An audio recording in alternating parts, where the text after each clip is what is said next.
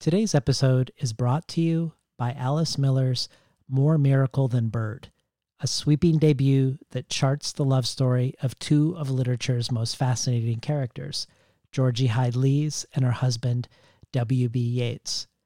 It is, says Catherine Dion, a luminous novel about the women involved with the early 20th century's most notable men poets, offering a fresh portrayal of the women's brilliant complexity. Ambition, artifice, and adventure draw them through a contingent world unsettled by spirits, mediums, the war dead, and soon to be dead. But Miller is up to more than telling a story of these fascinating lives. More Miracle Than Bird makes a sly and disturbing inquiry into how art truly gets made and to whom it belongs. More Miracle Than Bird is out now from Tin House and available from your favorite independent bookstore. So, back when the pandemic first hit and the radio station shut down for in studio recording, figuring out remote recording was mostly a stress and a sadness. What equipment would be best? How much money to spend? How to navigate sharing my wife Lucy's office space where she was suddenly teaching all her French classes remotely? How to work around my neighbor's love of his leaf blower. And perhaps most at the forefront of my mind, a certain grief that I wouldn't be having these conversations with these writers together in the same room. But back in April, I did do one thing that was a gesture toward making an unwanted situation into something new and exciting. And that was making myself a short wish list from the writers I wouldn't normally get to interview when the show was in person only. Writers from other countries and from other languages, but also writers who, for whatever reason, rarely or never toured through Portland, Oregon. I made this list to fill out the remaining four or five open slots that I still had for 2020.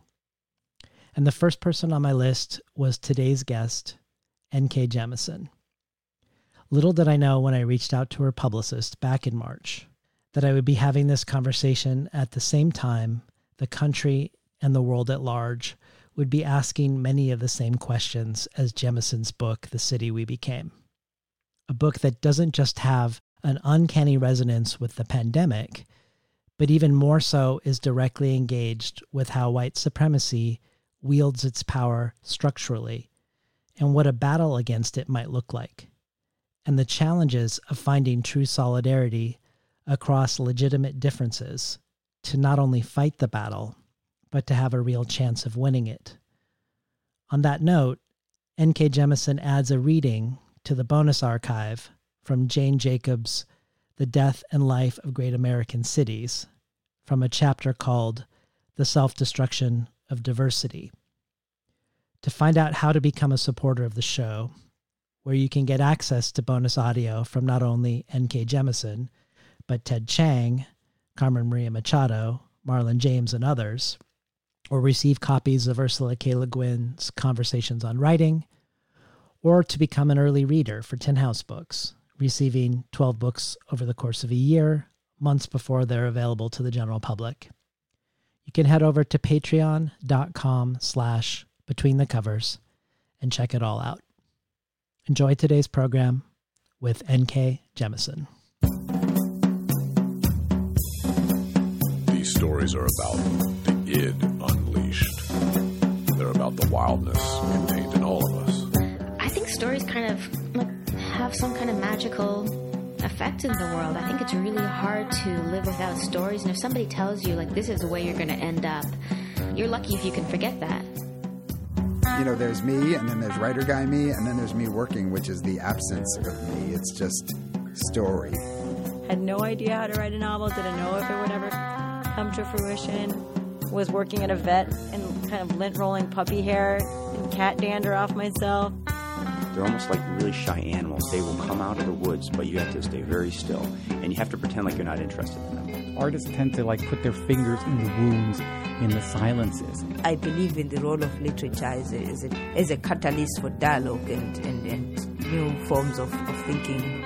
All the stuff I'm interested in is thrown into the washing machine that is my brain and it's put on spin. Good morning and welcome to Between the Covers. I'm David Naimon, your host. Today's guest is the novelist and short story writer N.K. Jemisin, author of eight previous novels, two short story collections, and a novella. John Scalzi calls Jemisin the most important speculative fiction writer of her generation. And Wired magazine calls her the finest writer of the fantastic of our time. And in light of Ursula K. Le Guin's recent passing, her worthiest successor. Jemisin's first novel, The Hundred Thousand Kingdoms, the first book in the Inheritance trilogy, was shortlisted for the James Tiptree Jr. Award, nominated for the Nebula, the Hugo, and the World Fantasy Award, and winner of the Locus Award for Best First Novel. It was her second trilogy, however, the Broken Earth trilogy, that made history, where Jemisin became not only the first black writer to win a Hugo Award for Best Novel, but also the first writer to win three Best Novel Hugos in a row, one for each of the Broken Earth trilogy books. The third book in the trilogy, The Stone Sky, also won the Nebula for Best Novel and the Locus Award for Best Fantasy. N.K. Jemisin's short fiction has been published in Clarkesworld, Tor, Popular Science, Ideomancer, and Abyss and Apex, and her latest story collection, How Long Till Black Future Month, won the American Library Association Alex Award in 2019. For three years, Jemisin also helmed and penned a science fiction column in the New York Times Book Review called Otherworldly, and she has recently been writing a new Green Lantern for DC Comics called Far Sector with Jamal Campbell.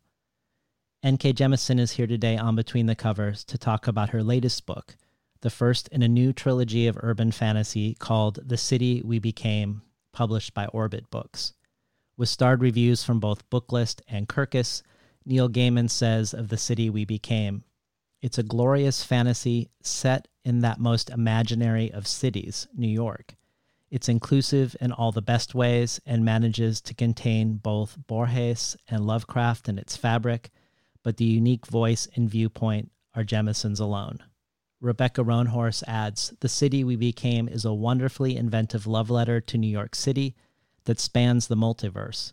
A big middle finger to Lovecraft with a lot of heart, creativity, smarts, and humor. A timely and audacious allegorical tale for our times. This book is all these things and more.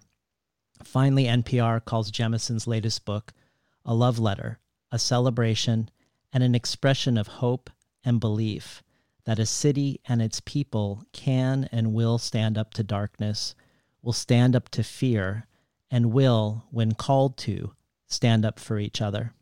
Welcome to Between the Covers, N.K. Jemisin. Hi, thank you. So the city we became is is the first book of yours set in our world in the sense that it takes place in the contemporary United States and more specifically in a New York City that in in a lot of ways we recognize but the book's story is organized around an idea that some might find fantastical and, and others not at all that cities are particularly unique systems that like an organism they have life cycles and conditions in which they thrive and they can also be killed. So can you orient us before we do a deeper dive into the book about this theory of cities from from which the story emerges? It's not even really a theory. It's just you know that part is reality. Um, cities obviously can be founded, uh, obviously go through changes, uh, periods of growth, peaks, um, periods of decline and decay, and and frequently cities are destroyed by natural disasters or um, you know political upheavals and things of that nature. So.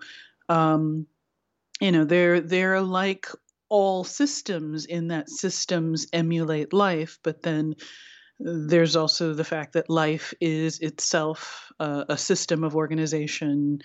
Um, you know, we, we've found that you put amino acids in uh, the right kind of chaotic conditions and order emerges from that, mm. um, or a form of organization emerges from that, and sometimes a form of, of entropy.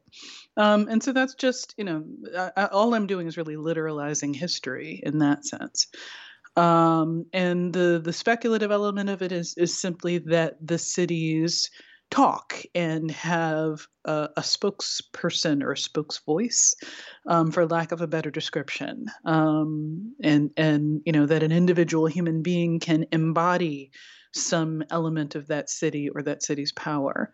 Um, I, I, think that's the only real speculative piece. Well, that plus, um, uh, you know, vaguely Cthulhu-like uh, monster from beyond. But yes. yeah, and who's to say that's not real too? Right. Immediately without orientation, we're dropped into an urgent situation in media res. Our our protagonist, a poor hungry black queer man finds himself central to a battle a battle that's somehow both supernatural and very familiar to to save a city and he's he's called to be valuable essentially to a city that doesn't really value him he navigates microaggression after microaggression in those first pages of the prologue and finds himself in a battle with a monster that's very fittingly called megacop but the enemy of cities, the enemy of cities being born fully into their potentials as places, places that incorporate newness and difference, this enemy takes many forms, but most notably the form of what you call the woman in white. So I was hoping you could talk to us about the forces of the universe that amass against the birth of cities in general, and then dial down to talk about the woman in white and the way she perf- personifies and sort of executes the will of this force. Some of this I can't talk about because it's a trilogy and there will be a lot more exploration of the nature of the woman in white and the the origins and so on. Um, I'll talk a lot more about that later. Um, but uh, the woman in white is basically just, you know, representing the forces that are arrayed to destroy cities. Um, in my experience and observation, those are those are homogenizing forces. Those are things that um, strip away the uniqueness and individuality and and culture um, that becomes unique to cities. Um, you know, we've seen it in New York in the sense of, you know, the New York accent is kind of fading away. Um, there really isn't, um, you know, you, have seen old movies where, you know, you've seen that very stereotypical Brooklyn accent and things like that. Excuse me. Um, and that's that's kind of gone because a lot of the people that spoke it had to move away. They can't afford it here anymore. Um, and the people who are coming in are coming in a lot of cases from the Midwest, so the the accent is flattening. Um, that's just a simple example, but um, the woman in white appears in various forms throughout the book. Most frequently, in the she she sort of takes over the body of an existing white woman who happens to be near the protagonists. Um, she can use anyone with a certain kind of uh, ideological inclination um, as a conduit for her will. I mean, she's not limited to white women. It's just that that's what we see. Um, but uh, and she is also not limited in her form. Um, we see throughout the course of the story that she um, has many bodies. That she, uh, in a lot of ways, is the same entity, even though we see multiple things attacking the protagonist throughout the story. Um, but basically, and, and, I've talked about this in other um, settings, in in that. Uh, the woman in white, and in a lot of ways, is meant to personify uh, the the social justice uh, concept encapsulation of whiteness and whiteness being um, a created thing, a constructed thing.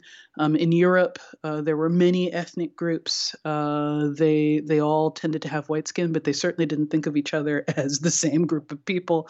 Um, you know, ask any Irish person how they feel about being lumped in with British people, and you know, you, you're gonna you're gonna get a an interesting response depending on who you talk to.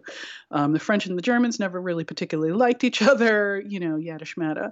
Um, but in the United States and in other parts of the world that are kind of uh, descended from colonialism, um, there was a concerted effort to push whiteness in lieu of the the ethnic diversity that European immigrants actually kind of naturally brought.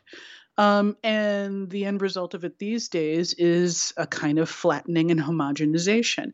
Um, you know, I can't tell you how many of my white friends I've talked to who are like, you know, we don't have any any culture, and I'm like, that's horseshit. Um, but they're like, you know, I don't have any particular, um, you know, uh, food culture. I don't have any particular, I don't speak the language of my ancestors who immigrated. I'm not sure what ethnicity my my ancestors who immigrated possessed, um, and and so on. I mean, that is just that's the nature of how. Uh, colonialism has manifested in the United States. Um, you know, the way to to make sure that there is common cause uh, between the the wealthy white upper classes that need to control the country and the masses of uh, middle and lower class white people who need to help keep the brown people in line um, is to kind of you know create this culture of of sameness and homogeneity. Um, and that is that is what we call whiteness. Um, and it doesn't mean necessarily that all white people are bad. I mean, I've seen some interpretations of it that you know of the the book or reviews of the book that kind of go there, but you know that's that's up to those folks and how they want to interpret it. Um, but end of day, you know, whiteness in and of itself is harmful to those ethnic groups as well as it is to people of color um, because of that flattening, because of that homogenization. And when you've got a city like New York, where you've got wave after wave of immigrants coming in, where you've got uh, free black people and and free Irish people forming villages and working together to try and kind of create new labor laws, or at least that's how it was in the 1800s until that kind of got purposefully broken up. Um, you know, that's that's the kind of thing that I'm kind of addressing. This is what created the city. The diversity of New York is what makes New York as unique and interesting as it is. And as we see the current wave of gentrification coming in, um, gentrification is a flattening, homogenizing force. It is a force that consists that that takes lots of different forms, um, but frequently uh, shows up in some of the forms that we see in the novel. Of uh, there is a dynamic that we see a lot in New York City of white women coming into neighborhoods of people of color um, and calling the cops whenever they feel vaguely threatened. Um, we saw an example of that just last week um, with uh, the the gentleman in Central Park who asked a white woman to put her dog on a leash, and she called the police and and basically lied in front of him um, on camera and said, you know, that the guy was threatening her when he wasn't anywhere near her, was just asking her to put her dog on a leash, um, but she was perfectly willing to d- deploy a dangerous force um, that could have killed that man um, because she didn't want to obey the rules. Um, and this is an example of, you know, kind of a pattern that we've seen again and again and again in American cities. Um, and so that's that's basically what it is. Well, it's interesting because the that I thought of that very incident in Central Park between Amy Cooper and Christian Cooper, who are not related, the mm-hmm. the black bird watcher and the white dog walker. What, because because the white the woman in white she she does animate people in New York to do similar things. There is a literally a person who calls uh, the police on people sitting in a park in New York in in the city we became. There's a there's a foundation, the Better New York Foundation, which sounds like a, a benign or benevolent organization, but is actually behind a lot of the gentrification happening in New York that the woman in white is manifesting. Um, but I don't think it would be a spoiler for us to um, say since it happens in the opening pages that this this narrator this this representative of New York City uh, who discovers himself as a as an avatar for New York something goes awry in his battle against Mega Cop and the responsibility falls on the five people who are the unknowing avatars of the five boroughs to dis- mm-hmm. to mm-hmm. discover their calling and find each other. And this is based on a on a Japanese anime form called the Sentai. And I was hoping you could talk about the plot structure and the nod to this form um, as a way to organize the story. Mostly, it was just me trying to have some fun after the Broken Earth uh, trilogy, which um, was was one of the ways that I kind of expressed a lot of the stress that I was feeling over the Ferguson uprising. And here we go a fucking again. Um, anyway, um, so yeah, basically the, the it's not that something really goes wrong um, in the fight between the Avatar of New York and and the the enemy. It's just that New York is too big to encompass a single person. And um, so, yeah, the boroughs uh, rise. The boroughs in New York, for those who are not familiar with New York, um, each borough of New York is a city in and of itself. Um, Brooklyn alone is bigger than most American cities. Um, Queens, spatially, is bigger than most American cities. Uh, Brooklyn, in terms of population, Queens, in terms of just sheer size.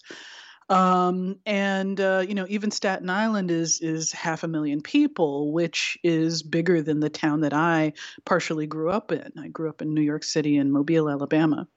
Um, and so, you know, a lot of people don't really understand that, like, when you've got a city that's big, you've really got a collection of smaller cities. In some cases, cities that grew together, like Boston, um, just through sheer proximity.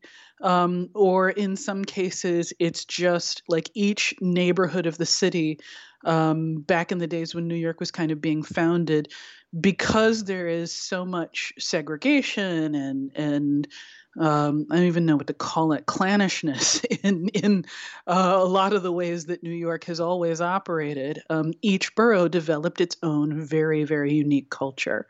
Um, and so, yeah, the the individual people who become the avatars all have to work together because it's still one city. But you know, end of day, New York is a bunch of squabbling, um, very angry people.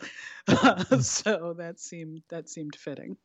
Um, the whole Sentai thing just seemed like a, a, fun way to kind of put it together. Um, people who aren't familiar with Sentai, if you've ever heard of Power Rangers, you've heard of Sentai. Um, so basically, with Sentai shows, it means five man team. Um, you've got five people who have to come together. Frequently, they are they they wear color coded clothing to kind of designate their their vague personalities. Like the person in red is the leader and uh, very hot headed sometimes, and yada yada yada.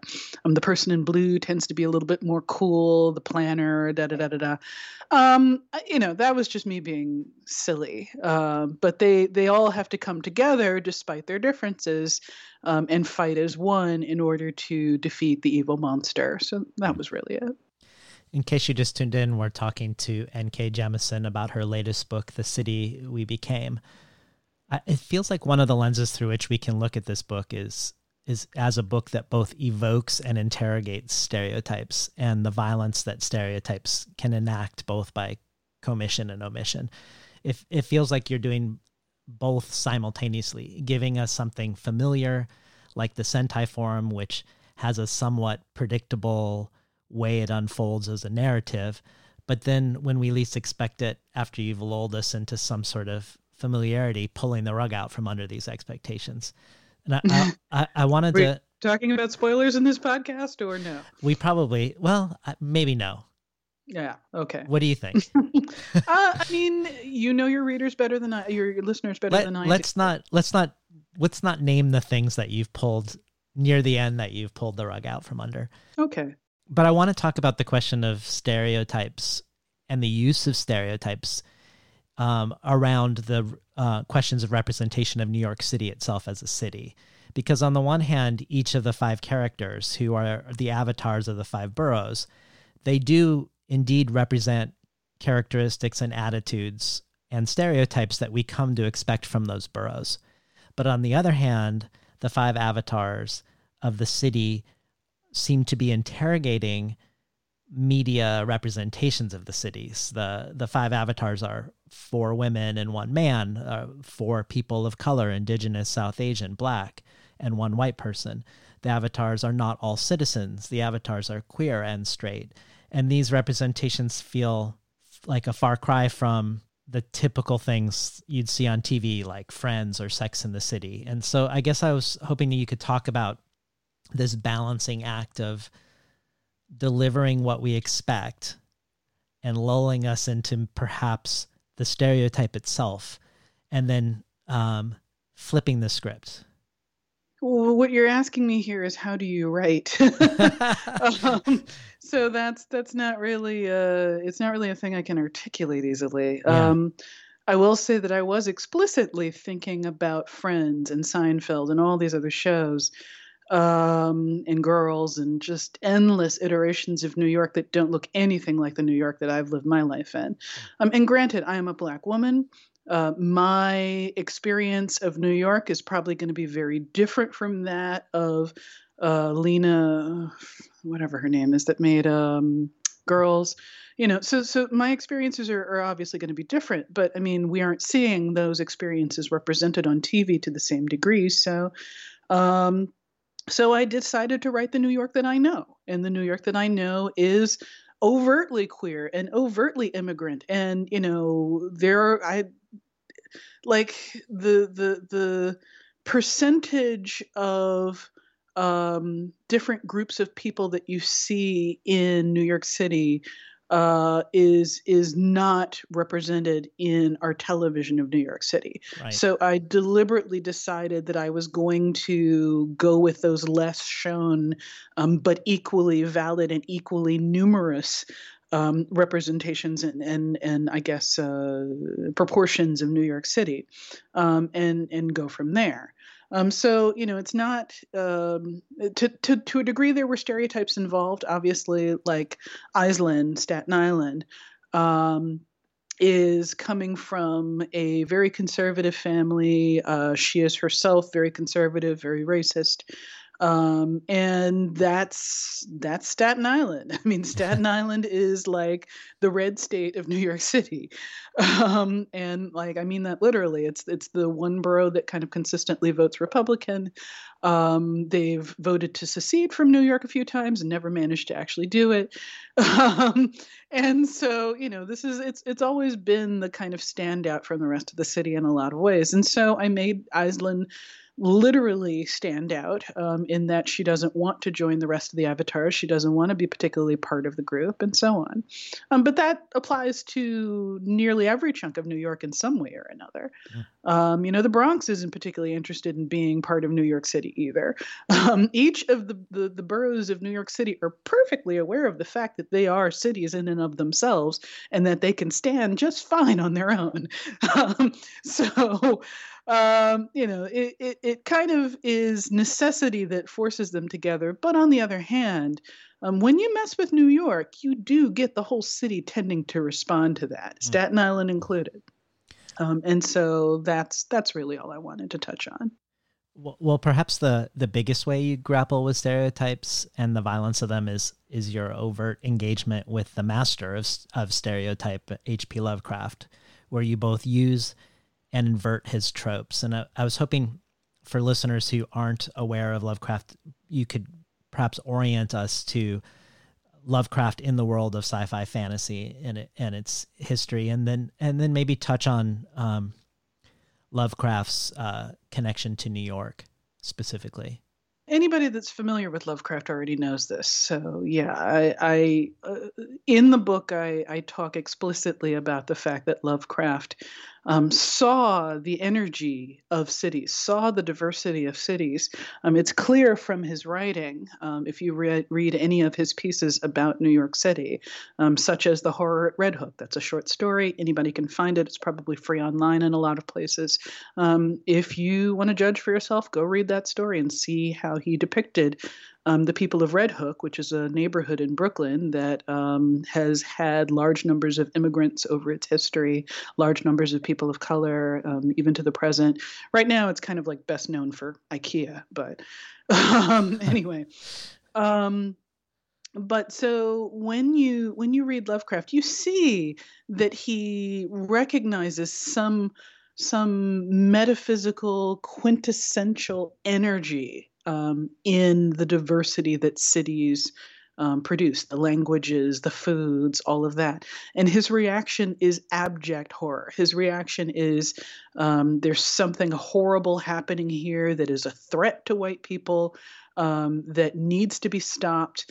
Um, these people are somehow degenerate. Um, they are they are not human like the rest of us. Uh, they are doing harm to us by their very existence and by their continued, you know, being allowed to operate and, and function unimpeded um and you know so so all i basically did was was also I, I feel the same energy of cities. Most people who live in cities feel that energy. Um, I think that energy is a good thing. Um, and I just decided to write it as well, what if the energy of cities that Lovecraft was terrified of was actually the thing that was keeping us safe from the stuff that he thought was great? Um, so that that was kind of it. Um, Lovecraft, for those that don't really understand his context in science fiction and fantasy, um, he's considered the father of modern fantasy. I, I don't particularly agree with that that interpretation, but there are a lot of people who are very invested in that idea. Um, to the degree that uh, the the World Fantasy Awards uh, for many years um, until about maybe two or three years ago, um, their their award statue was a bust of H.P. Lovecraft's head. Um, and many authors complained about that. China Miéville, most notably, um, and Nnedi Okorafor, um, who is a science fiction writer, um, Nigerian American, um, won the award for her phenomenal Who Fears Death a few years ago. Um, and when she won the award, she wrote an essay, which you can find online um, if you just Google Nnedi Okorafor and Lovecraft. Um, but she wrote a, a, a, powerful essay online talking about how it felt to win this award and this this honor, and then um, be given the head of a person who would despise her um, and despise everything that she's writing about and everything that she's trying to do. Um, and as a result of the controversy that kind of came out of um, that objection, uh, after years of back and forth and resistance, um, the World Fantasy Awards people changed the award statue. Now it's a lovely tree. Um, but you know, it took years of discussion, and during those years of discussion, you know, you you just saw science fiction writer after science fiction writer, and I, I, use that as a lump term for all people in the in the genre. But um, you just saw writer after writer and personality after personality coming out and saying, "Well, sure, he was racist, but," um, and there's just not a good ending to that damn sentence. Um, and Lovecraft, even for a man of his time, for people who are like, "Oh, he was just a man of his time," no, no, people in his time were like, "Oh God, this man is like exceptionally racist." Um, and you know, I've never really bought into the man of his time uh, argument anyway, because in every time of American history, there's always been someone who was opposed to racism. There have always been anti-racists. Right. Um, so that's a choice that people have made. Anyway, um, so that was basically where I was coming from with that. And it's noteworthy, I think, that China Miéville, someone who uses all, who is very ensconced in weird fiction, which is associated with Lovecraft, and uses a lot of tentacled cephalopod mm-hmm. creatures, was very opposed to the Lovecraftian legacy in the World Fantasy Awards too. I thought. Yeah, I mean, no one objects to to acknowledging Lovecraft's impact on the genre. I mean, I I acknowledge that that impact as well. I mean, lots of people like writing about creepy tentacled old ones, entities, dark gods from beyond, whatever you want to call it. Um, it's it's interesting material, but this isn't necessarily something that you want to treat as as an honor you know, you have to recognize the fact that Lovecraft's material came from his hatred and fear of the other, um, his hatred and fear specifically of his fellow human beings.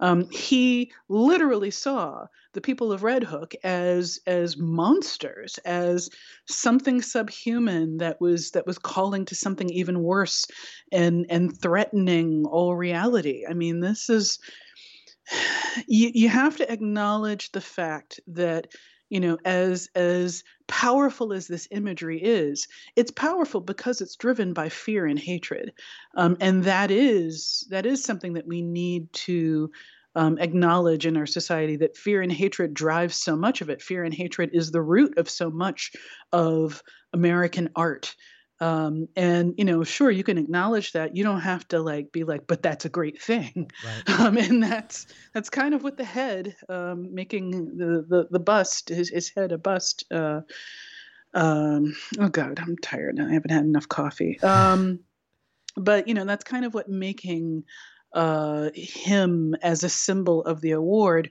implies is that you know that that his fear his hatred his paranoia um, was somehow a good thing and is something that people who are are performing well or or doing good work in the genre should be honored to be recognized as a similar hate monger and and frightened paranoid person. That's terrifying to me. Why I, like the idea that someone thought that that was a good idea whew. Anyway fortunately they've changed it. Well, when Daniel Jose Older was on the show, um, Mm. who was one of the people behind the petition to change the Yep. World Fantasy Award statue, we Mhm. talked about Lovecraft also. He wrote this piece, A Hundred Years of Weird Fear, on H.P. Lovecraft's literature of genealogical terror and talks about think i read that hmm. it's, okay it's quite good. And he, he talks about how Lovecraft believed Asians didn't have souls, black Mm. people were childlike, half gorillas, Jews were a curse on humanity.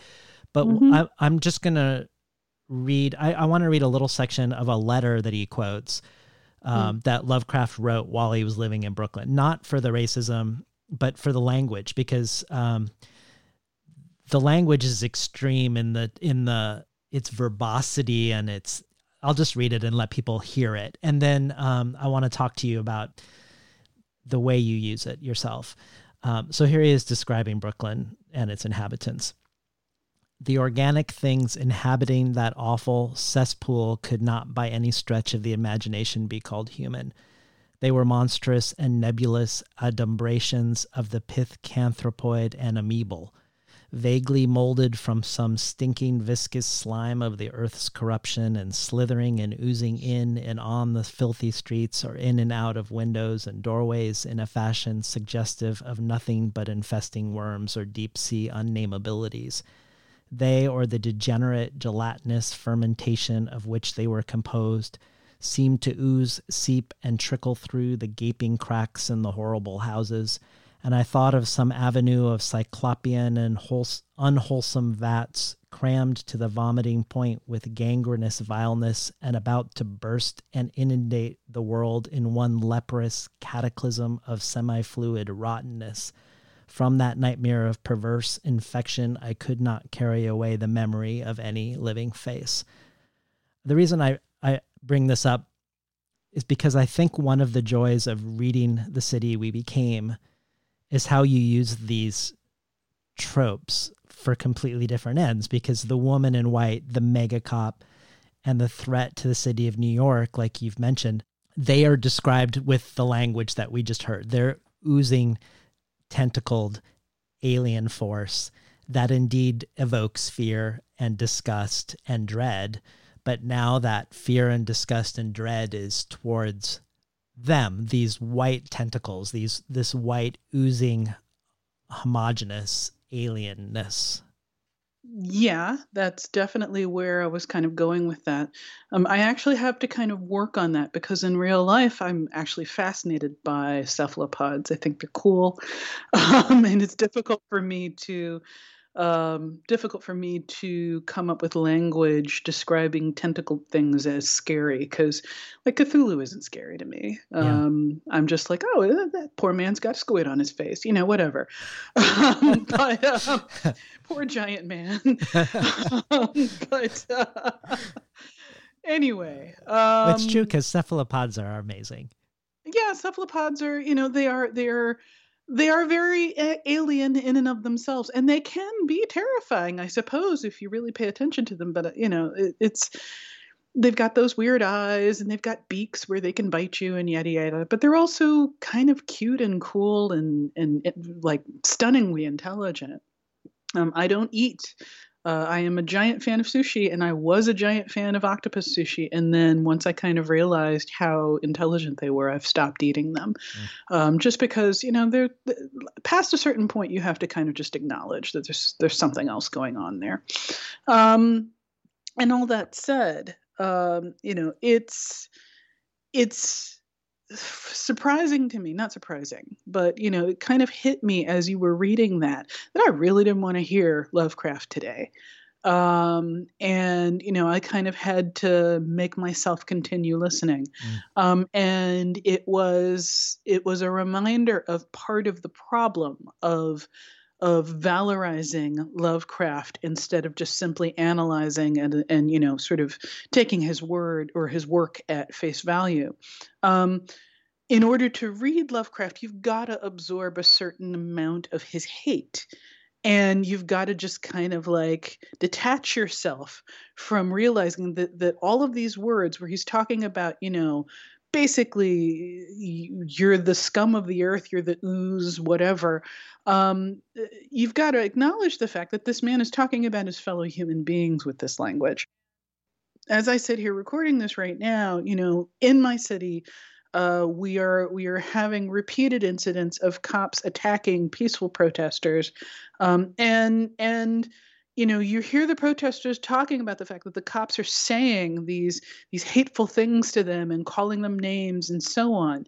Um, and it doesn't really matter whether the the hate is coming in the form of modern language and profanity or you know lovecraft's very flowery elaborate uh, well, flowery is not really the word, um, ornate language. Um, it doesn't matter whether you dress up that same language with the, the ornateness that Lovecraft is known for or not. Um, it's the same hatred and it hits the same way.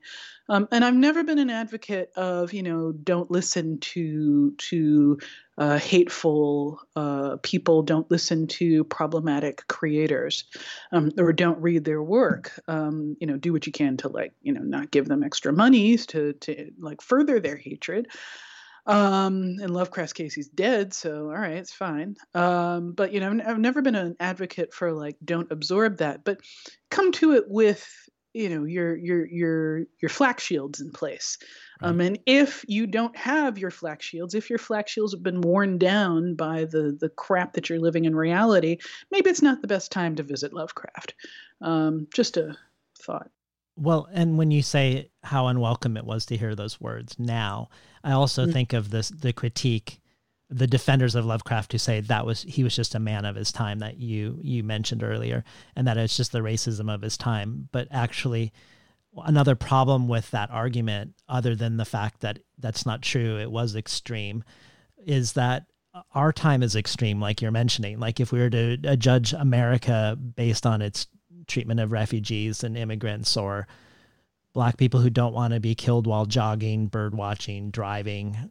minding mm. their minding their own business in their own homes, or the the epidemic of disappeared and murdered Indigenous women that don't even make the news. Um, it's not like Lovecraftian viewpoints are really that far. Uh, if you look at the rhetoric of the advisors like Stephen Miller in the White House and the the groups that he associates with associates with, which embrace Nazi science and use a lot of the same language for immigrants that would yeah. be similar to that letter, maybe not as ornate, um, but perhaps baroque in the in the, its own way.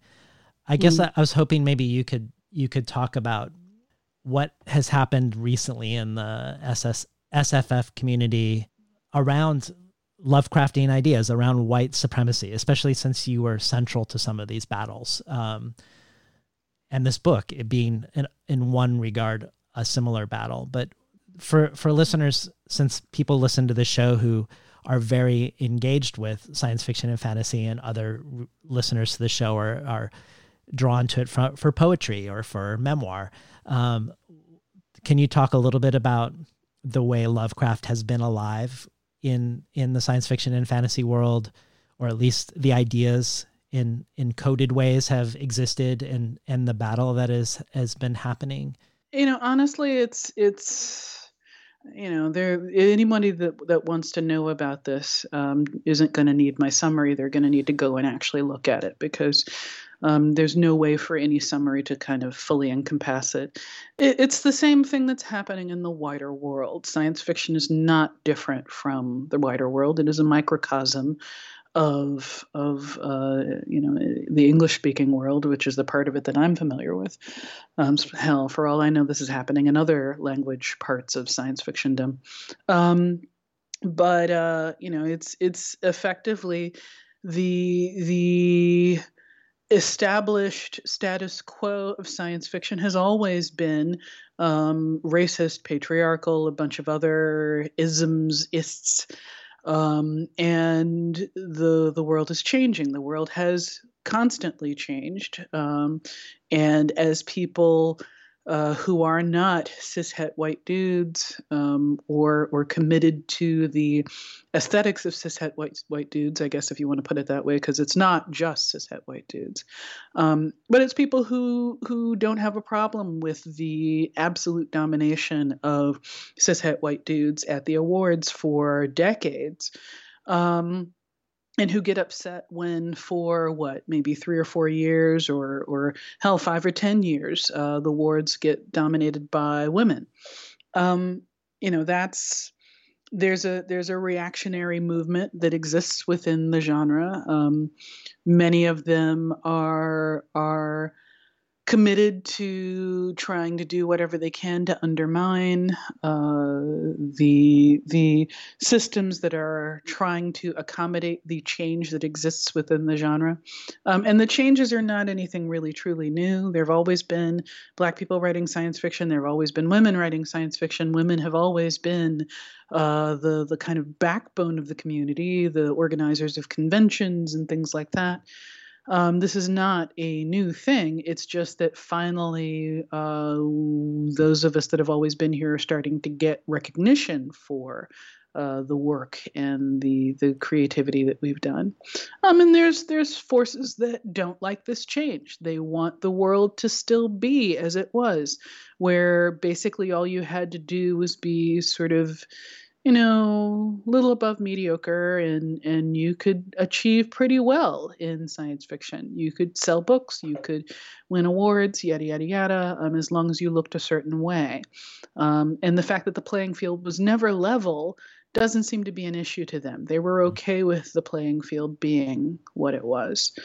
Um, and you know the idea of trying to create a more level playing field they find offensive. They're terrified of it. Um, they regard the people who are uh, creating things that they don't understand as as with the same sort of abject horror that Lovecraft regarded the people of Chinatown, mm. um, and and their reaction is uh, harmful, but also very typical American. So, well, maybe as a maybe as a, a counterbalance to Lovecraft's words, I, am just going to read a couple lines uh, for the pleasure of it from one of your Hugo acceptance speeches. This is the year in which I get to smile at all of those naysayers, every single mediocre, insecure wannabe who fixes their mouth to suggest that I do not belong on this stage that people like me cannot possibly have earned such an honor that when they win, it's meritocracy, but when we win, it's identity politics. I get to smile at those people and lift a massive, shining, rocket shaped middle finger in their direction. I love that. a lot of other people seem to too. well, it was definitely cathartic to say. Yeah. So. Well, I want to I want to return to the book and the way that we move around New York City in this book as if two different versions of the city are are superimposed upon each other because this superimposition makes me think of it made me think of many things actually. I thought of Colson Whitehead's famous essay on New York where he says you are a New Yorker when what was there before is more real and solid than what is here now. Hmm. And that question of different time periods and the role of memory also made me think of William Gibson's often repeated line the future is already here, it just isn't evenly distributed. but I also thought of China Miéville, his book The City and the City with the superimposed cities. And I, I thought of the many worlds interpretation in, in quantum physics, which you cite in the book and which Ted Chiang also likes to create whole stories from. But but the main thing I thought of was actually Ursula K. Le Guin, who I think mistakenly gets called an utopian writer, who I think more accurately could be described as having books that gesture towards the promise of a utopia, but while existing among all sorts of countervailing dystopian elements. Um, I w- I've never heard that. That's great. I, I was hoping we could we could talk about her most famous short story, "The Ones Who Walk Away from Omelas," hmm. which was a thought experiment about what outsourced cost we are willing to accept to live in an utopia, how much suffering experienced by someone else are we willing to allow to have a great life ourselves. I was hoping maybe we could talk about it in relationship both to your novel, if you feel like there is one, and to the story you wrote in, in response to her story. But mm. but first, do you do you feel like there's a connection between that story and the superimposed worlds in in the city we became? If there is, it's not a thing I'm to notice. Um, you know, people people do reviews and analysis on my work, and they frequently discover things that I didn't notice, and then I'm like, oh wow, cool. All right, oh, so that's what I was doing, um, and um, so I, I, leave it to the scholars and the the reviewers to figure out kind of where those connections tend to be, but. Um, in terms of the short story that I wrote uh, in response to the ones who walk away from Omelas, I wrote a, a, story called "the Those Who's Oh crap, the ones who stand and fight." I almost forgot the name of it. Um, and uh, the ones who stand fight. Um, and it, it, was also a thought experiment on a couple of levels, um, possibly too many levels. Um, I will leave it to people to read it and decide whether it is worthy of speaking back to uh, the great Le Guin. Um, but basically, I realized um, somewhere along the way that I was actually having difficulty imagining a world without bigotry. Um, and I'm a science fiction writer, among other things. Uh, I, I, should be able, if I can't figure it out, then then how can I expect other people to to project that vision, to move towards that vision? If we can't speak about it, if we can't envision it, then how do we work toward it? Um, and so. Um, I emulated the style of the Omelas story. Um, tried to make it just simply kind of like a, a a, utopian ideal, um, or you know, speaking of it as like, okay, can we talk about this as a possible utopian ideal? Um, and centering on the the same notion that I think Le Guin decided to tackle, which is, um, you know, you you can't have this beauty without some kind of struggle you can't have this kind of progress without some kind of struggle. Um, and so, if that is the case, if we are indeed stuck um, as a species, as a people, whatever you want to call it, if we are indeed the kind of society that's going to have to fight um, to make sure that we get this utopian future where all are included and and everyone has opportunity and hope and food and shelter and so on um, then at least let us focus. Um, let's let's be planful about it. Let's be meaningful about it. Um, and instead of you know choosing a, a, random innocent child to be the focus of that suffering, which um, obviously Le Guin is is is um, symbolizing uh, Western society, capitalist societies um, tendency to literally devour children in order to, um, you know, kind of further its own uh, progress. You know, think about every every sweatshop in Southeast Asia that's producing our Nikes um, or right. whatever. Um, you know, we we have to kind of acknowledge the fact that you know if if this is somehow part of human nature. If human nature eventually kind of trends toward um, entropy, if you want to put it that way, um, then let's at least try and and harm only the people that are harming others. Um, you know, if that's going to be the focus of it. Hmm. And I'm babbling at this point. I, I prefer pe- for people to read my writing than for me to try and interpret it for yeah. them. Well, I mean, the reason I thought of the story in the novel was because even though this mm. isn't central to the novel, at least not the first book, we do learn that millions die in other universes every time a city is born here, which Mm. which made me it I mean obviously that was disquieting to learn even though because for the rest of the book you're feeling very much on the on the um this the side of of the city being born but then you pause at at, at this question of cost but do, Mm. but do you but do you feel like um do you feel like the ones who stay and fight your story do you feel like it's a corrective on Le Guin's the way Delany's Triton was a a crit- response and critique to the dispossessed? Or or does it feel more closer to fanfic in a way? Like are you writing in the Omelas tradition It is it is meant to be a pastiche, um, which is why I tried to emulate Le Guin's style for that that story. Um, whether it is whether it is fanfic or whether it is uh, an overt response, I, I again will leave to the scholars to decide. Um, it's just simply a story that I needed to tell.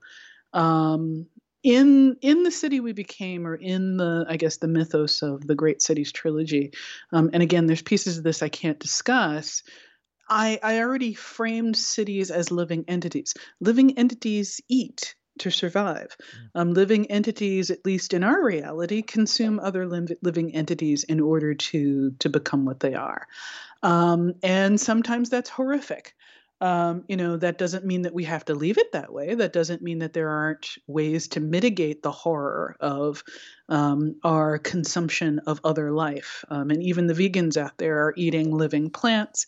Um, we've we've begun to realize that trees talk to each other, bunches of other things like that. There basically is no way um, to exist in this world without causing harm, um, and that's an acknowledgement that I simply wanted to do. If I'm gonna posit that cities are living entities, then living entities do harm, and cities do harm in Yeah. real life. Um, you know, we we are beginning to understand that um, you know even uh, sort of pre-industrial cities uh, had such a negative impact on their environment. When we find the sites of old cities that used to exist, um, we find you know kind of areas around them where there were um, uh, sort of denuded of trees or or uh, extinction events, you know, kind of minor scale ones until we hit the industrial era.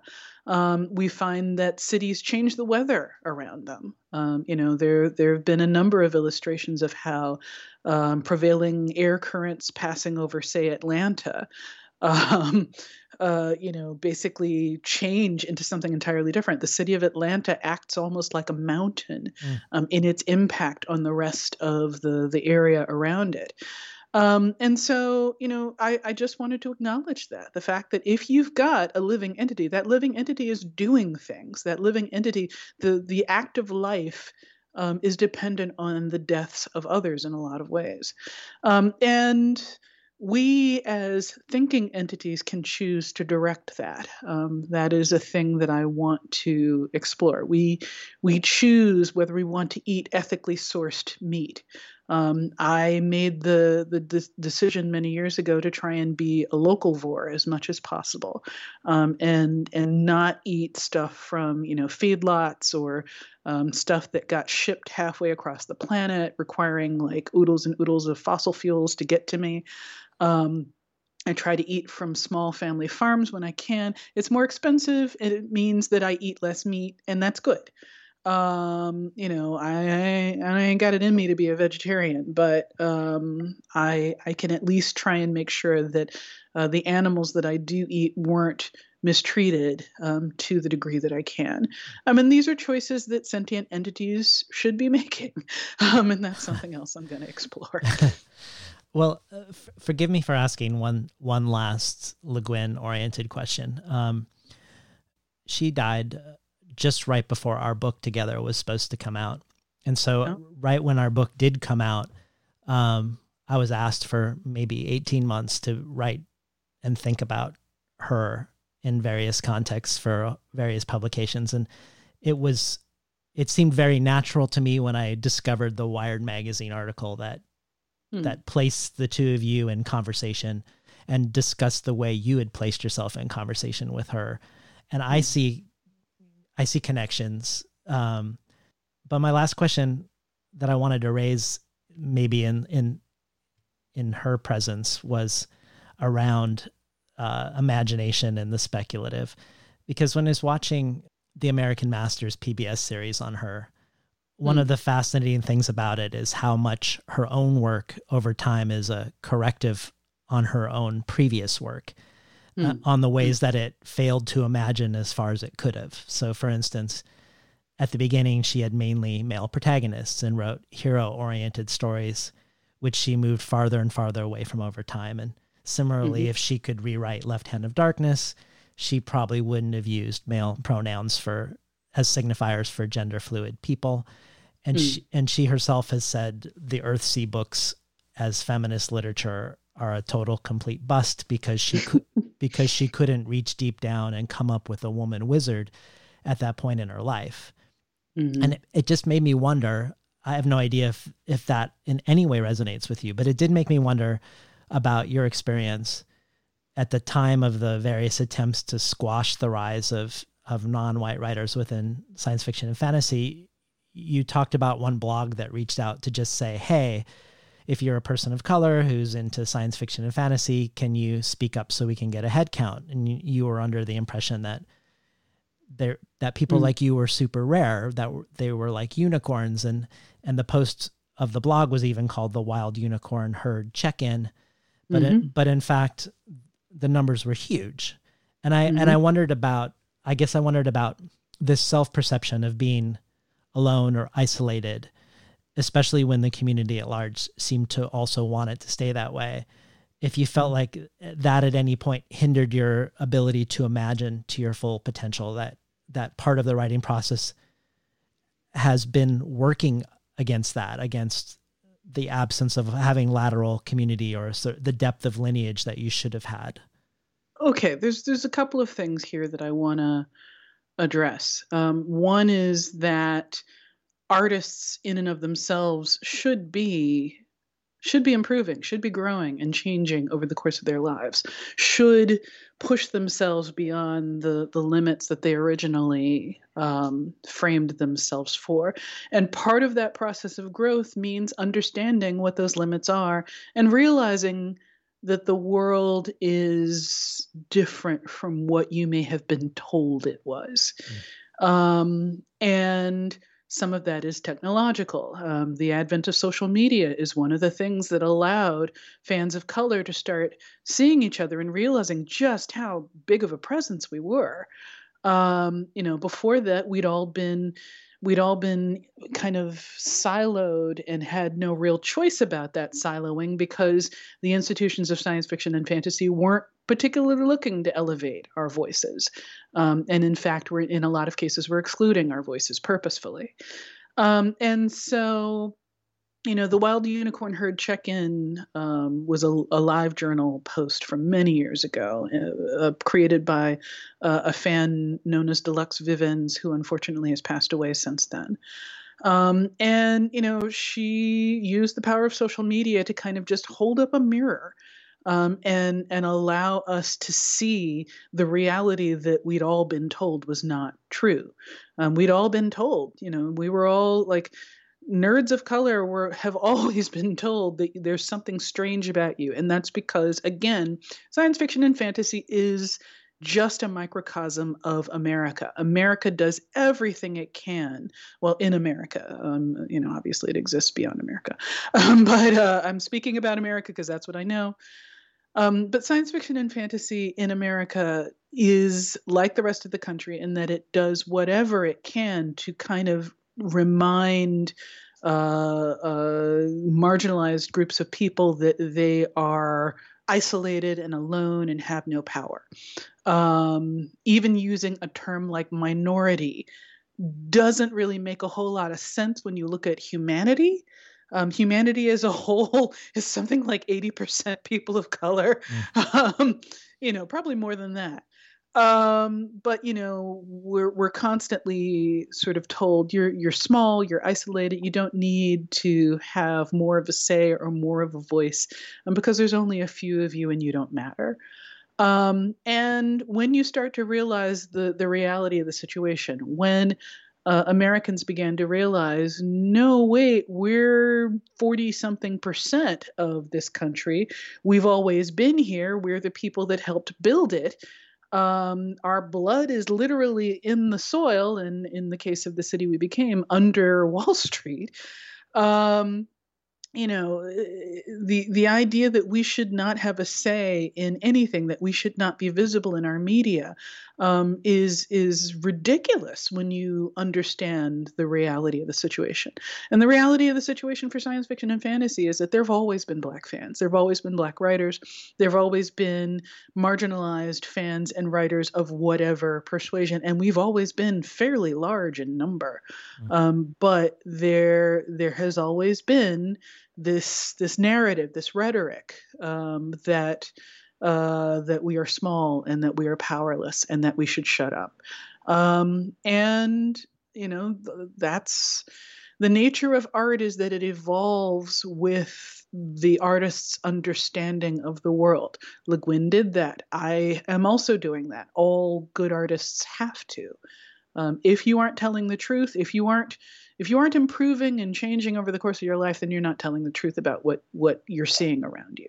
Um, you're in denial, um, and and that's, you know, I mean, that's not good art. Yeah, and I I loved watching the sort of the the narrative of her own self interrogation over the course of her career. At least the way they summarize it in looking at her life, which feels to be like a, a life that that continues to push forward by looking back and and and seeing where one hasn't been able to um, imagine as far as one could. Yeah, well, I mean, that's she was a great artist. you know, I mean, in an end of day, um, it, it is it is like I, I'm not a, a giant fan of Le Guin's novels. Um, I haven't read uh, probably most of them. Um, I like her short stories more than anything else. But what I really loved was her essays. When you know she got on blogdom, um, you know she she had a blog for many years where she was just literally like raining fire down upon the world, and you know that is what I want to grow up to be. Um, yeah. You know, and and her speeches. Uh, you know, kind of one of her most famous speeches was when um, she, I believe, won a National Book Award, and she got up and used that speech to basically tell the entire book industry all about itself. Um, you know, she told Amazon representatives that you are trying to commodify art, and that is just wrong and disgusting. Um, that you have tried to to homogenize and control a thing that you don't have the right or the power to control. I mean, and she just told them all about themselves. Um, that is the part of Le Guin that. Um, her art does this. Her art obviously is is part of her voice. Um, but, you know, just as with Lovecraft, Lovecraft's letters are one of the ways in which we begin to understand just how dangerous or just how pervasive his hatred is and his fear is in making his art as powerful as it is.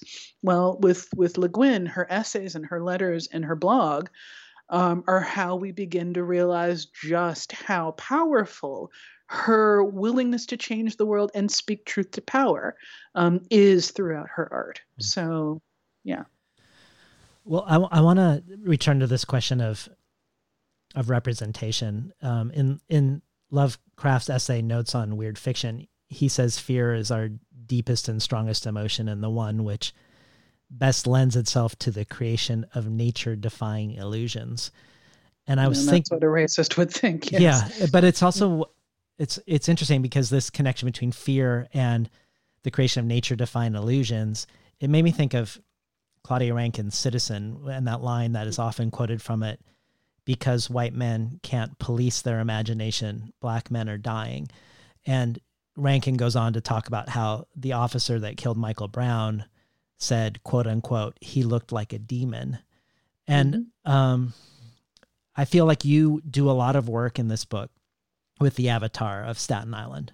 Um, not only as a white, the only white avatar is the white woman who's distrustful of otherness, um, who sort of reflexively and perhaps unconsciously thinks people with darker skin or people with deformities or people with wheelchairs are, are more suspect or, or bad.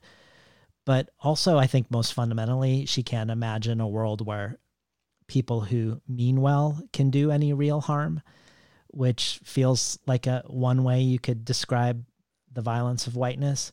But I, I, I wanted to I wanted to um, hear about some of your ways in which you navigate your desire for not causing harm or damage to communities that you represent. I mean, obviously, you're not worried about, or probably not greatly worried about your portrayal of this white woman from Staten Island, but you've you've given yourself this this narrative where you have all these avatars that represent complex communities, but then also at the same time have to be individuals. Um, and so I'm thinking of like, for instance, maybe the most extreme example, Hong Kong, um, mm. who's who seems at least in this book, and of course I give you the caveat that this is the first book of a trilogy, and I'm sure all of these things are going to get complicated. But he seems like the character closest to a total dick, and his his, his city is even described as having a dick-shaped skyscraper, or or or Paris, which you say in an upcoming book will be a, will be an asshole or insufferable. Um, how do you balance? How do you balance like this desire for sensitivity because I know you have sensitivity readers for for when you did your indigenous character and your South Asian character, uh, mm-hmm. obviously not wanting to cause harm or damage, but then also you have these, you know, entirely complex cities which do indeed have personalities, but mm-hmm. but um but also you have to you have to reduce them to something also as a person first of all, I've never been able to visit Hong Kong. I wanted to. Um, I still want to. I haven't been able to visit Sao Paulo. Um, basically, as I started to plan trips to both places, suddenly they elected fascist dictators, or mm. uh, an uprising began, and I, you know, it was just not a good time to travel. So. Um, so yeah, I'm obviously operating on stereotypes there. Um, in fact, I didn't really fully know what stereotypes existed of Sao Paulo. Um, I did have a sensitivity reader in that um, I spoke to a Brazilian woman about what do Brazilians think of Sao Paulo, and so I was kind of basing my stereotypes on on that. Um, and you know, I didn't even know that people from Sao Paulo are called paulistanos and so forth. Mm. And I'm probably mangling the the Portuguese. I hope I am not. Um, but uh, you know so i didn't know enough about them to really give them a, a, a thorough or solid character but um, it's actually relatively easy to characterize a city because everybody there's always going to be somebody that thinks that a city is an asshole um, right. that a city is just inherently like a place of assholes there are so many people out there who hate new york it's right. not even funny um, and you know like when when i when i do go and read reviews of the city we became there's like always going to be like that that person out there who's like well i just hate the fact that new york thinks of itself as the center of the universe. New york is just you know full of shit and da da da da. And that's part of its character. This is one of the things that makes cities what they are. That is part of the legend. There are people that hate the legend. Mm. um, so it's not that hard to come up with the idea of of hong kong being rude as fuck um, he's not a terrible person. um, he's obviously on the side of the protagonist. Good, he does point. good things. He's just sort of like, I, I ain't got to be friends with yeah. you um, to help you. Um, he certainly doesn't try. No, doesn't try no. to be friends. No. Um, have you have you? I was curious if you'd read Open City by Teju Cole. No, because that was another book that I that I love that I was thinking of reading your book, a book that I would I would call one of the great New York books, but oh, it's also okay. a it's also I think one of the best books of fiction that enacts what intersectionality is through narrative. And mm. it's a protagonist he walks through New York and mm-hmm. and by what he sees and also by his blind spots, the history of America is is sort of revealed through New York as the lens.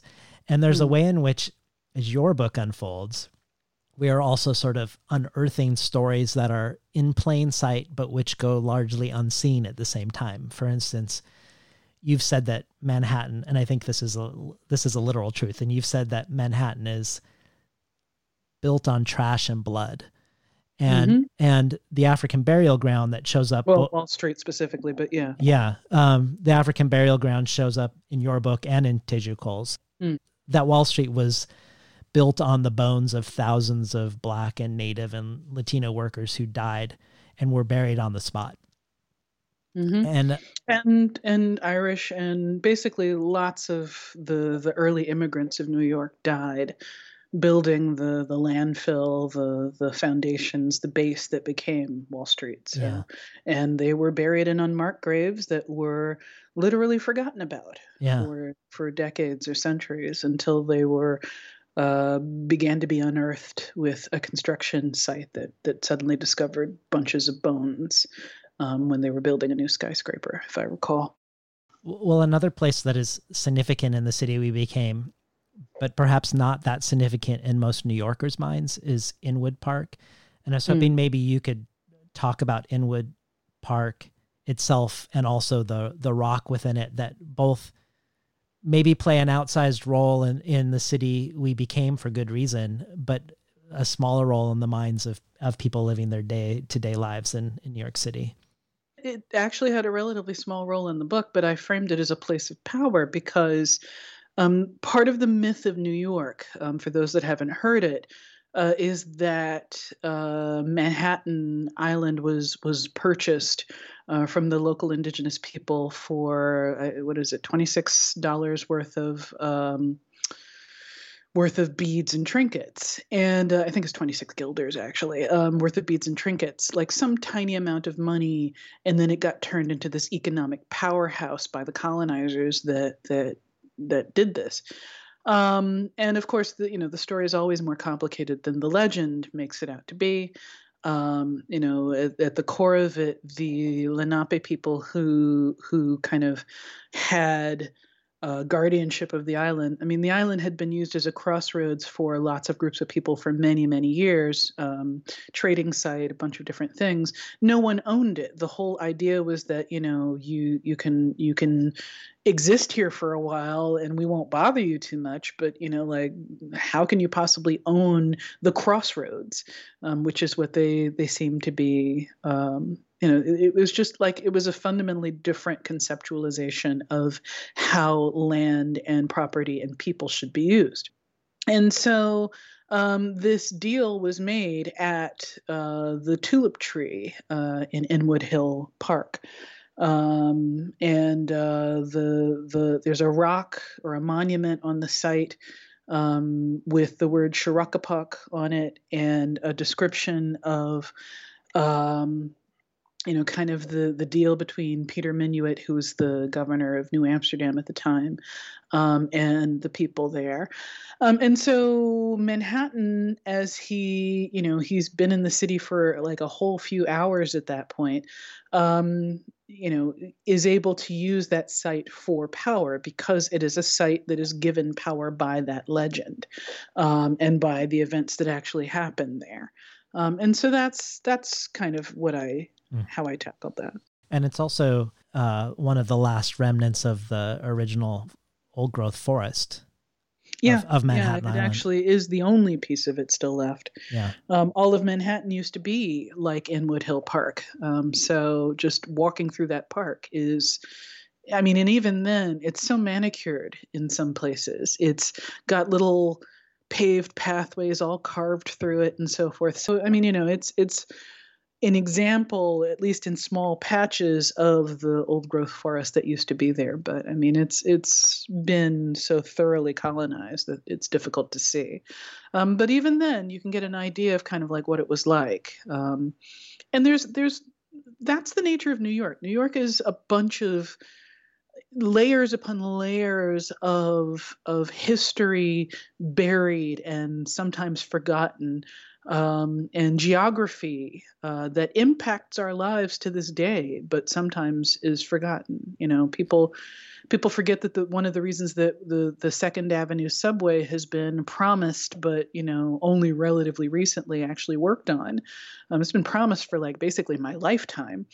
Um, but Second, Second Avenue used to be a river, and when you dig down deep enough in New York City, in in Manhattan, you hit that water table. Mm. You hit what used to be the river, and it's almost it, it's quite difficult to build there without like flooding and so forth. Um, and you know, if the power of New York comes in its creation from the various groups of people that have inhabited it over time and put their layers of energy onto it. And those layers are building in a very, mm, you know, theoretical physics like way. um, uh, you know, those are all many worlds of interpretation of history um, then you know why not uh, use that as a source of power as well, and a source of of of harm and danger and fear. You know, Manhattan uh, is a very charming young man, very handsome. Um, everyone that kind of gets to know him immediately feels comfortable with him um, unless they are um, suspicious people themselves who are like, why do I feel so comfortable with him? Oh, he, there's something else going on here. but because uh, Bronca does not like him immediately. but um, uh, but Manhattan is super charming, super friendly. You know, seems to be very upstanding. Um, hits all the the notes for respectability politics with young black men. Um, he's light skinned. He's going to an Ivy League school. He doesn't curse. He dresses preppy. Da da da da da. Um, but he's also terrifying. Um, he's he's got you know the the the trash and blood that is the undergirder of Manhattan's true power um, is part of his personality, mm. um, and and it shows in various ways throughout the story. Um, and people realize that um, they they begin to realize that's a source of power for him, but it's also a source of threat. It's also something that that um, literally has subsumed his personality, um, and it's something that all cities have to watch out for. Um, the stereotypes are a source of power. The stereotypes are one of the things that make you what you are, but you've also got to fight those stereotypes if you want to be your own person. Yeah. Well, I also love that you made Manhattan a newcomer, that Manhattan has just arrived in Manhattan. Mm-hmm. Yeah, I mean that's that's such a quintessential part of the New York experience, and I say that as someone who wasn't born here. Um, I lived here. I kind of jokingly say I'm like 50% New Yorker, um, but I did. I went to school in Mobile, Alabama. Um, you know, I spent every summer here growing up, and like my preschool childhood here. Um, and then, you know, as an adult, I live here now and have for, oh, gosh, how many years? Like pushing 15. Mm. But uh, but I didn't. I'm not born and raised here, and there's aspects of New York City that are brand new to me, even though I've had so much time here. But you know, one of the aspects of New York's personality that I I have noticed as a newcomer is that it is so wholly welcoming to newcomers. Um, I spent eight years in Boston. And Boston is not a city that is welcoming to newcomers. Mm. Um, and I say that as someone who tried to make Boston work because Boston was cheaper than New York. It's a beautiful city. I really liked it. Um, but Boston was not a friendly city. And Bostonians are, are you know, in my experience, Bostonians are not super friendly people. Um, you know, I had Boston friends for whom I, you know, never went inside their house in the whole eight years that I was was living there. Um, you know, they never had dinner parties. They never invited anybody over to just like chill and relax or whatever. Um, and I moved to New York, and within like a week, I'd been invited to like two different house parties. And mm. there, there's a culture in New York that's constantly trying to reach out and grab the newcomers and pull them in and make them part of it. Um, New York is a greedy, grabby city, um, and I, I wanna, I'm gonna sort of touch on that. Well, thinking about these these two realities or these two warring uh, stories of what New York could be that happens in your book. I was I was wondering if you could talk about the warring mythologies between Robert Moses and Jane Jacobs, who you consider the anti Robert Moses, and, and how these how these real life figures inform the city we became it's probably best if you look up both figures yourself and look at the details of them because um, you know i don't i don't want to get kind of too deeply into contrasting the two because i've i've only read uh, jacobs' work. I have not um, read anything by moses so i don't have a good understanding of um, his ideology beyond his works Um, but you know, it was it was very clear in a lot of ways in the things that Moses proposed and so forth that he was not um, a giant fan of the diversity of cities any more than Lovecraft was. Um, you know, he proposed in a number of cases changes to the the city's parks that were harmful, um, that would have, um, you know, kind of turned like say battery park into a, a highway and things like that um, that basically did not have the same respect for how people operate in cities and how um, real community forms. Um, his theories seem to be informed more by uh, white supremacy and and controlling large groups of people, controlling people through architecture, through um, design. Mm. Um, whereas Jacobs, her philosophy seemed to be much more, you know, you look at where people are going and you build things around those groups. You build things around how those patterns and those communities already develop. Um, so you know it, it's a good idea uh, if you want to kind of really dig into that uh, to read the death and life of great american cities um, which is jacobs' book. Um, i have yet to read uh, anything by moses. So you know like well, i said i don't want to get too deep into his philosophy. Um, but look at what he did. Look at how he tried to do things and got blocked in a lot of cases, thank God. Yeah. Um, because his choices would have made New York City a very different and probably much uglier place. But even things that are very iconically New York now, like Central Park, we discover was was built both to obstruct the movement of people of color, but also to destroy solidarity and, alliances between white groups and non-white groups. Yeah, well, I mean that wasn't Moses. That was kind of pre pre Moses, but he he built on that. Yeah. Um, but you know, it's actually good to read a different book for for that history. Um, uh, Seneca Village is the the part of New York that I'm talking about. Um, there used to be uh, in a neighborhood in New York where Central Park is now called Seneca Village, um, populated by free black people and uh, Irish people in the days when Irish people were not considered white. Um, and they lived together. Uh, they worked together. They uh, fought uh, to to unionize and to work against the power establishment, which was mostly cishet and waspy uh, in New York. Um, you know, descendants of British people and so forth. Basically, anything but Irish.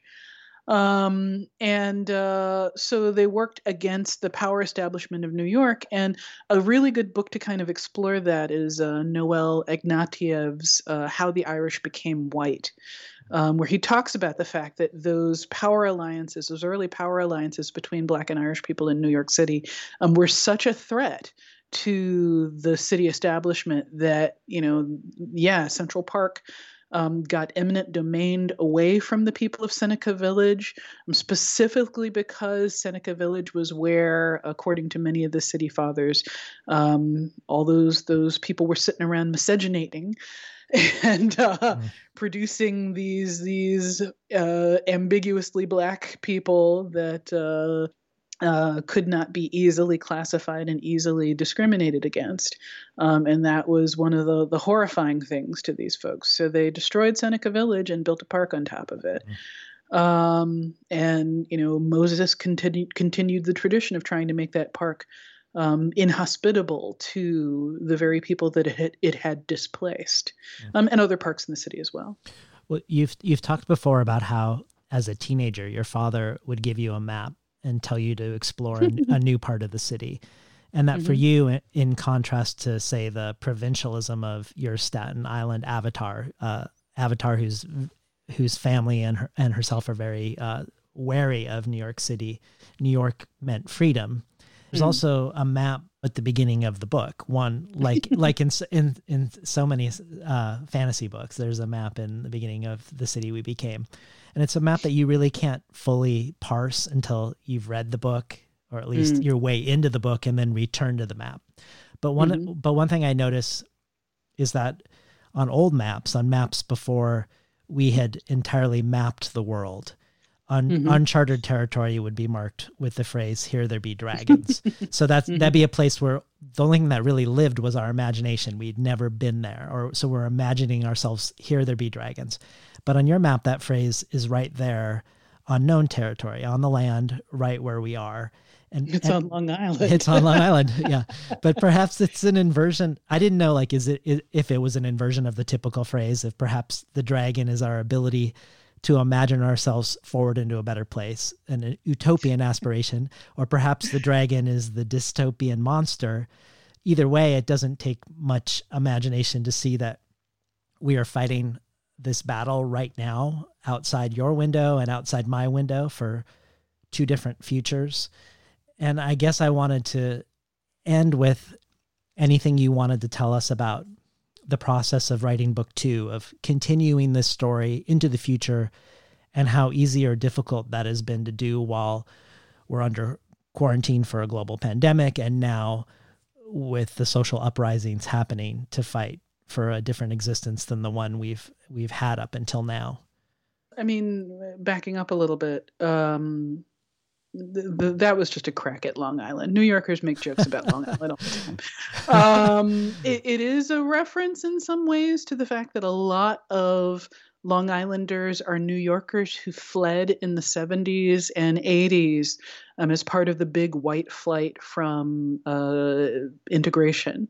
Um, as as New York schools kind of fought for um, you know the, the, the schools were like heavily segregated just like the city itself um, just like america. Um, and as uh, new yorkers in black communities fought to make sure that their schools got equal resources equal time um, there's a really good podcast I've been listening to uh, called the School Colors Podcast, um, which talks about the 1968 Brownsville uh, teacher strike um, and and just how terrible the schools were. I mean, they they were sending black kids to school for only half days because they were so overcrowded. That was the only way they could get all the, the kids in. So of course the kids in the black neighborhoods were literally getting half the education of the kids in white neighborhoods. Um, and the parents rebelled against this, and and as a result of those protests and those efforts to get um, to be treated just as equal people. Those same kinds of protests we're still having now.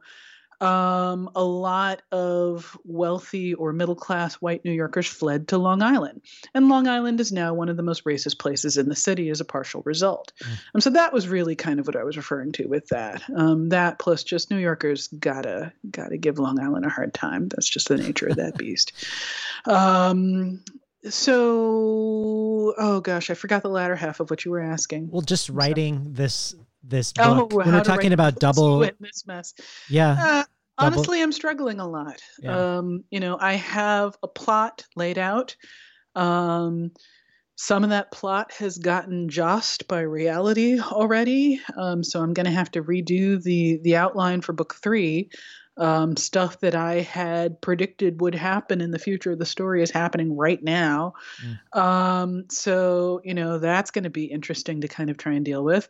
Um, I also had not planned on a pandemic. Um, people, uh, you know, keep pointing out the parallels between the the infectious way in which the woman in white works throughout the city and um, New York in a time of coronavirus.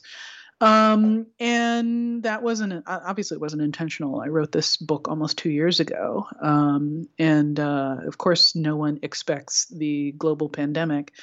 Um, right now, I am writing very slowly. Um, I'm I'm actually hoping to to kind of just sort of get some space to to back up and sort of look at everything that's happening in a big picture and process more um, really before I get too deep and too much deeper into the story.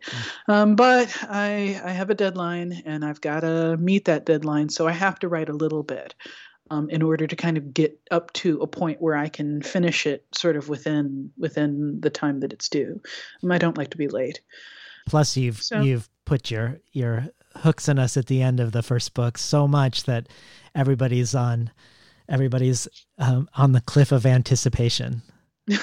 well, that's good to know. um, but you know, the the the whole Trump presidency has been a test for science fiction and fantasy writers because yes. all of the the dystopian nonsense that that we thought was too unimaginable we are living. Yes. Um, you know, well, scratch that. Let me not say unimaginable because obviously Octavia Butler um, envisioned a society crumbling under a a cartoonish demagogue who uses religion as a prop um, and has a slogan of "Make America Great Again." Um, you know, in in the parable of the sower and the parable of the talents, that was that yes. was she figured that out back in the '90s. She saw that coming.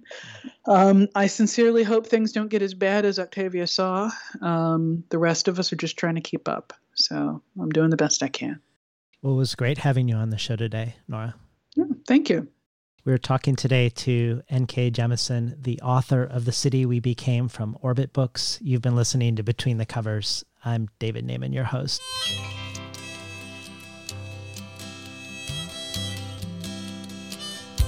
Today's program was not recorded at the studios of KBOO, but at the volunteer powered, non commercial, listener sponsored, full strength, makeshift home office of me, David Naimon. You can find more of N.K. Jemisin's work at nkjemisin.com. Jemisin adds a reading from Jane Jacobs' The Death and Life of Great American Cities to the bonus audio archive, joining bonus audio from Ted Chiang, Carmen Maria Machado, Hanif Abdurraqib, Marlon James, Cristina Rivera Garza, Layli Long Soldier, Garth Greenwell, and many others.